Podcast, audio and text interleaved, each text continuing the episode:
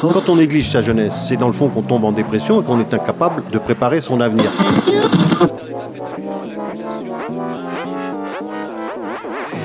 Ça ne veut plus rien dire, lycéens. C'est des merdeux, des cons. Le jeune est tourné vers l'avenir. Mais aujourd'hui, l'avenir ne se tourne plus vers le jeune. Univox, le rendez-vous du monde étudiant sur Radio Campus. Bonjour et bienvenue dans Univox. Cette semaine, Radio Campus Bordeaux vous propose un reportage spécial consacré à la plateforme vidéo YouTube. Découvrons ensemble l'envers du décor et partons à la rencontre de plusieurs vidéastes à l'occasion du Bordeaux Geek Festival. Univox. YouTube, site incontournable où s'entremêlent information, divertissement et partage. Ce média social est apparu en 2005 de l'impulsion de trois anciens employés de PayPal, Steve Chen, Chad Hurley et Jawed Karim. Rapidement, YouTube fut racheté par Google et depuis le trafic de la plateforme ne cesse d'augmenter. Conscient des enjeux financiers, la direction de YouTube n'a pas hésité à mettre en place un abonnement payant, donnant accès à davantage de contenus exclusifs et permettant de désactiver les publicités présentes sur le site. Tout a commencé en novembre 2014 avec l'arrivée de YouTube Red, un service disponible aux États-Unis, Australie, Mexique, Nouvelle-Zélande et Corée du Sud, offrant la possibilité de visionner des documentaires et web-séries produites conjointement entre plusieurs youtubeurs et la plateforme. Depuis le 19 juin 2018, l'offre a évolué pour s'étendre à l'Europe, changeant de nom et de formule pour l'occasion. Ainsi, depuis cette semaine, les internautes français peuvent maintenant essayer YouTube Premium, comprenant les avantages de YouTube Red et de YouTube Music, un service comparable à Spotify donnant accès au catalogue musical du site sans pub et hors connexion. Nous sommes allés alors à la rencontre de l'iconoclaste Bronol et Fildrong, trois membres du collectif Trash, une chaîne consacrée à la culture générale comptabilisant plus d'un million d'abonnés. Ils ont répondu aux différentes problématiques liées à l'arrivée de YouTube Premium en France. Alors personnellement, je trouve que c'est très intéressant à voir ce que ça va donner et si les gens vont effectivement passer sur ce modèle-là. Le seul intérêt éventuellement, ce serait d'écouter de la musique en illimité, sans publicité et en tâche de fond sur un téléphone. Mais ça, Spotify le fait très bien. Donc à voir si les gens vont vraiment passer le cap. Surtout que je crois, si je dis pas de bêtises, il y a genre à peine alors j'ai à peine, hein, mais à l'échelle des États-Unis, c'est pas énorme. Il y a une petite dizaine de millions de comptes euh, premium euh, YouTube Red, ce qui est pas mal, hein, mais euh, c'est assez peu par rapport au nombre de comptes américains et par rapport au Spotify Premium et Spotify Standard.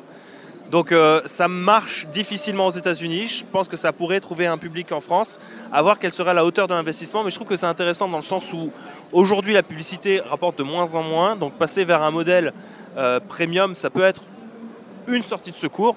Ce qui peut être super intéressant par contre, et nous dans notre cas à nous aussi, ça pourrait être de proposer du contenu exclusif à YouTube Premium. Voilà, en accès que pour les membres du YouTube Premium, comme le fait euh, Vsauce par exemple. Pour moi, euh, YouTube, euh, c'est très important, doit rester une plateforme complètement gratuite. Et je, le, concept de faire du contenu réservé à des gens qui paieraient, surtout dans une époque où on parle beaucoup de la neutralité du net et des, accès qui, vont, se réduire chez certains sites qui ne sont pas des gros trusts etc., etc. Ça me, personnellement, ça m'attire pas du tout. Je comprends que euh, ça, peut être, ça puisse être sympa l'idée, mais personnellement, quand Viso ça fait ses formats euh, payants, qui est un peu d'ailleurs les formats payants les plus, qui ont le plus de succès euh, pratiquement sur, YouTube, bah, moi qui suis un grand fan de Viso, j'étais extrêmement déçu parce que je vais pas payer 3 euros ton épisode ou, un abonnement par mois.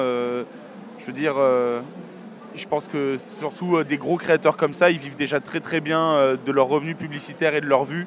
Quand chacune de leurs, de vidéos fait 10 euh, millions de vues, je trouve que c'est un peu, un peu too much. Et voilà. Mais bon, c'est mon opinion. Moi personnellement, j'en ferai jamais. Moi, juste pour, pour détailler, etc., je comprends que tu vois, le fait que l'Internet, etc., le gratuit puisse petit à petit disparaître. moi, au début, j'étais assez frileux, mais quand je vois des offres payantes, sur internet, style Game Cult, euh, qui sont passés en modèle premium, euh, que tu as aussi beaucoup de journaux aussi, euh, style Le Monde, etc., qui proposent une offre payante et qui est qualitativement bien au-dessus que tout le contenu gratuit qu'on peut trouver sur, sur internet. Je me dis que ça pourrait permettre un gap, en tout cas, de permettre à des créateurs qui n'auraient pas de visibilité d'avoir de trouver un public via ce YouTube parallèle quelque part je pense que c'est pas à négliger, c'est pas à rejeter en bloc en tout cas.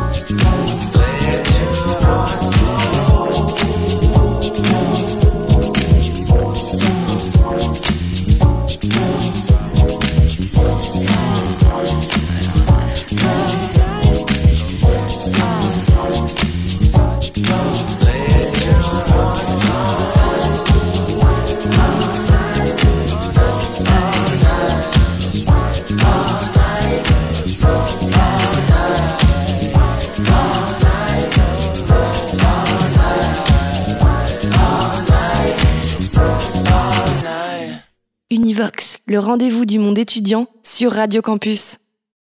Vous êtes toujours à l'écoute de Radio Campus et on vient d'écouter à l'instant vie Internet avec le morceau Roll. Alors il faut savoir que selon les chiffres du blog du modérateur, 37,5 millions de Français vont sur YouTube chaque mois. Une occasion pour les annonceurs de présenter leurs produits par la mise en place de publicités sur le site. À savoir que les vidéastes reçoivent un pourcentage des revenus publicitaires engendrés avant, pendant ou après le visionnage de leur contenu. Mais ces revenus publicitaires ne suffisent pas, et malgré les idées reçues qui suggèrent qu'un vidéaste gagnerait 1 euro pour 1000 vues, les véritables résultats tourneraient plus approximativement autour des 40 centimes. De plus, certains youtubeurs se tournent vers les networks, des réseaux de chaînes YouTube dont l'objectif est de les accompagner dans leur développement et augmenter les audiences. Les networks peuvent par exemple fournir du matériel audiovisuel, des plateaux de tournage, mais aussi des formations, des conseils ou encore des sponsors. En échange de ces services, le network prend une commission sur les revenus du vidéaste, commission qui peut varier en général entre 10 et 40%. Alors pour subsister, certains n'ont pas d'autre choix que d'avoir un autre métier en parallèle. Nous sommes allés à la rencontre d'Arakiwi, collectif produisant des courts-métrages qui ont réussi à gagner un revenu alternatif en proposant des cours de vidéo. Comme tu l'as dit, on est un collectif de, de youtubeurs, euh, un collectif de, de vidéastes, voilà. Et on fait des courts-métrages, des sketchs, donc euh, c'est souvent de l'humour, pas que, on fait quelques petits, euh, petites vidéos qui peuvent être un peu dramatiques, mais euh, globalement c'est plutôt de l'humour. Et voilà, on s'est rencontrés à Bordeaux dans une association qui s'appelle Kino Session, voilà, avec laquelle on a commencé les tournages. Et euh, voilà, on a chacun un peu notre spécialité. Donc euh, moi par exemple, Boris, euh, je suis euh, comédien et scénariste dans, dans le collectif. Et Mika, tu peux dire ce que tu fais Et moi, je fais plus euh, tout ce qui est euh, dans la réal, euh, la mise en scène, et parfois je montre un peu ma tête aussi. Euh, il m'a semblé comprendre aussi que vous interveniez aussi dans des écoles et que vous faisiez aussi énormément d'aide à la vidéo. Et c'est ça, est-ce que vous avez aussi un, un projet vraiment de transmettre aussi ce savoir-faire de, de vidéo? Alors ouais, c'est un truc, euh, c'est un truc qu'on fait euh, depuis euh, l'année dernière. On fait ça, on fait ça pour plusieurs raisons. Alors oui, effectivement, on aime bien, on aime bien transmettre ça, bah, justement parce que bah, c'est un peu comme ça qu'on a commencé. On a commencé euh, sans savoir. Moi, enfin moi, Mika, Seb ou euh, quasiment tout le monde dans Arakiwi, on n'a pas fait d'études dans le cinéma, donc euh, on a vraiment commencé en apprenant des gens, en apprenant sur les tournages, en apprenant sur Internet, en apprenant vraiment bah, de nous-mêmes. Donc c'est quelque chose qu'on tient à cœur. Et après aussi, euh, on, fait des, on fait ça, on fait, les, on fait ces, ces aides, euh, ces ateliers aussi parce que c'est un peu ce qui nous finance nos vidéos. Donc c'est un peu le- notre business model entre guillemets quoi.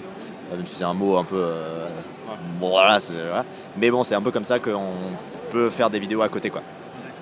C'est plus destiné aux jeunes ou il y a d'autres tranches qui sont touchées en fait dans, dans, cette, euh, dans ces ateliers? Alors on a tout fait un peu, on a fait des personnes un peu plus euh, âgées, des adultes, euh, ouais vraiment mixte, euh, ça dépend en fait de la demande un peu. Nous ce qu'on préfère c'est quand les gens sont vraiment intéressés en fait, c'est surtout ça. C'est vachement plus intéressé de...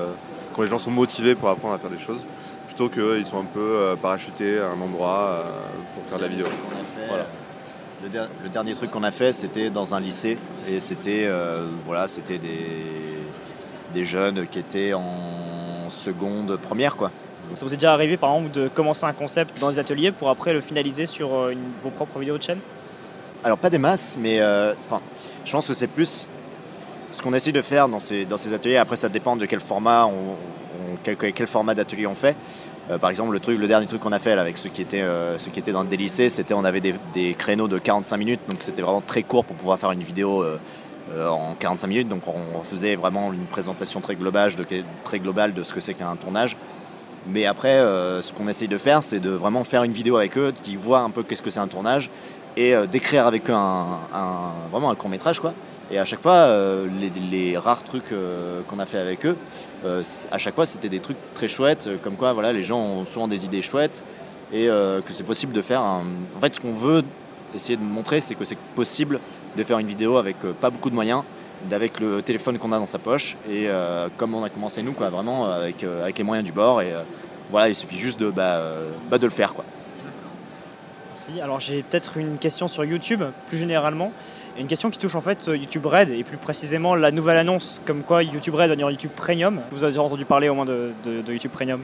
Bah alors euh, on a entendu un peu parler, ouais, le raid c'est déjà un peu ça, c'est de payer tes vidéos euh, quand tu veux les voir. En gros nous, par rapport à l'argent, on aime bien déjà diffuser au plus grand nombre, déjà, ça c'est vachement bien pour nous. Après ouais, c'est ce qu'on veut faire, mais après euh, si c'est quelque chose qui nous permet de faire euh, des vidéos euh, avec plus de moyens, de pouvoir payer les gens qui nous aident pour faire nos vidéos, parce qu'on ne tourne pas tout seul, on n'est pas que nous six. Parfois, il y a une équipe technique et ils sont bénévoles alors que c'est leur métier. Et si ça nous permet de payer les gens pour faire des belles vidéos, bah, pourquoi pas? Après, on est fermé à rien. Tout en gardant en esprit qu'on aime quand même diffuser au plus grand nombre. et en, la gratuité, c'est quand même cool pour ça. Si, on, fait des vidéos, c'est pour les montrer aux gens. Et du coup, oui, si on, peut, euh, si on nous donne de l'argent pour faire euh, ce qu'on aime, pour le montrer à des gens, euh, pour enfin, montrer ce qu'on aime à des gens qui aiment bien ce qu'on fait, bah, et en plus qu'on peut payer les amis avec qui on fait ça, et enfin les professionnels, c'est vrai- c'est vraiment des professionnels, si on peut payer ces gens-là qui nous aident, bah, oui, carrément, avec plaisir. Une autre question aussi par rapport à YouTube. Vous êtes un collectif, donc du coup vous êtes, euh, vous êtes six à, du coup euh, faire tout ce qui est montage, écriture. Est-ce que c'est compliqué de gérer un collectif sur YouTube? Est-ce qu'il n'y a pas des contraintes aussi qui sont liées à ça? Oui, c'est pas simple. Alors après, euh, l'avantage de Harakiwi, c'est que chacun, chacun a sa, a sa spécialité un peu. Donc euh, comme, comme on l'a dit au début, par exemple, bah, moi je m'occupe plus de, du scénario. Euh, Mika il va s'occuper plus de l'organisation des tournages. Sébastien il va s'occuper plus de, l'image, de la caméra. Pierre, euh, Pierre il va s'occuper du son. Donc chacun, c'est ça qui est intéressant chez nous, c'est que en fait on est un peu une espèce de, mini équipe de tournage à nous six déjà, et après auxquelles viennent s'ajouter d'autres personnes euh, qui sont chacune spécialisées dans leur domaine sur nos tournages en eux-mêmes. Mais après oui c'est compliqué d'être six. Voilà, pour faire des réunions, bah, il faut que tout le monde soit dispo. Euh, nous, euh, à Rakiwi, c'est pas notre boulot, donc euh, forcément, on a un boulot à côté, donc on a chacun un emploi du temps différent, donc c'est un peu galère. Donc évidemment, si on était tout seul, ben, on, gère, on gérerait une chaîne YouTube comme on voulait. Mais là, le fait d'avoir six personnes, bah, c'est six personnes à, décider, à, voter, à, valider certaines choses, valider les scénarios, valider ça. Et... Donc voilà, c'est un, un boulot supplémentaire, je pense, ouais, c'est clair. Et euh, en fait, c'est surtout lié à la forme de nos vidéos, qui sont des courts-métrages et des sketchs où il y a besoin à chaque fois de, personnes, de nombres, euh, pour, les, pour les faire. On ne peut pas apprendre à faire du fast cam et euh, être deux, même avec un micro, etc. Ça, c'est des choses qu'on ne peut pas faire malheureusement quand on fait des vidéos à Rakiwi. Une dernière question. Vous êtes sur le Bordeaux Festival, vous avez carrément un stand qui vous est dédié. Dans ce genre de convention, ça vous permet aussi d'avoir une nouvelle notoriété, au moins de toucher de nouvelles personnes, grâce du coup à votre présence sur, sur le festival alors ça nous sert, je dirais principalement à deux choses. Déjà ouais, il y a un nouveau public en plus, comme on est des locaux, ça attire un peu les gens. les gens aiment bien. Ah, vous êtes de Bordeaux, etc. Donc ça les attire, ils vont voir ce qu'on fait. Et ça, c'est vachement chouette. Et en plus, on les retrouve euh, comme on vient tous les ans. On les retrouve et ils reviennent. Ils sont contents de nous voir. On est content de les voir. C'est chouette. Et après, le truc qui est intéressant aussi euh, dans ce type de convention, c'est qu'on rencontre d'autres vidéastes euh, qu'on ne connaîtrait pas autrement. ça permet de discuter, d'échanger, et puis pourquoi pas de collaborer.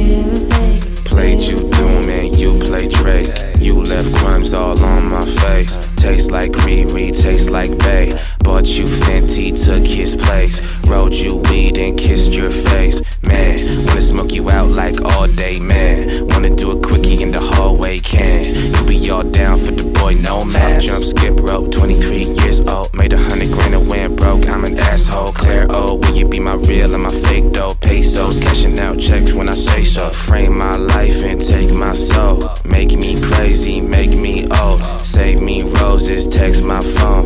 Fake like rappers, fake like jokes, I know. Whoa. Just one click away.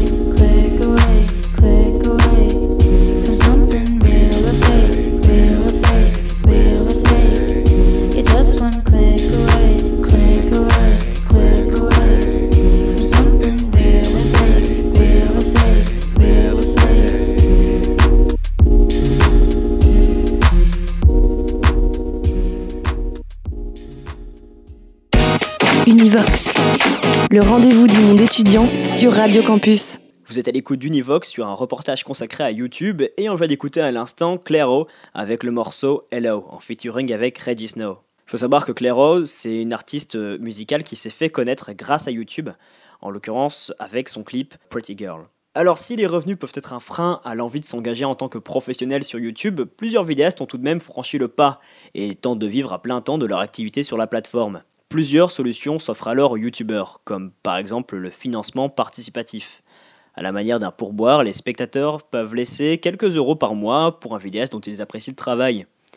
Et d'ailleurs, à l'occasion du Bordeaux Geek Festival qui s'est tenu du 19 au 21 mai 2018, nous avons pu rencontrer le duo Need Backup, composé d'Aelix et Materia, une chaîne spécialisée dans le gaming, qui ont décidé de se lancer à plein temps dans une carrière de youtubeur. Notre chaîne se base surtout sur, euh, comme euh, je viens de le dire, sur le gaming et euh, on a deux formats principaux. Le format classique qui est du funtage, simplement les, meilleurs moments, les plus drôles, les, voilà, montés de façon dynamique. Et le format le plus populaire, le ça va vite, qui est qui est un format visant à résumer avec beaucoup d'humour et de montage une, une partie de jeux vidéo. Euh. En parlant d'ailleurs de Ça va vite, euh, c'est une émission qui vous a fait connaître et c'est pas là aussi la seule chose qui vous a fait connaître, c'est aussi le Bordeaux Geek Festival puisque vous avez gagné un Bordeaux Geek Festival Awards, il me semble, c'est ça? Mm. euh, En tant que meilleure chaîne, si je, est-ce que vous pouvez en dire un peu plus?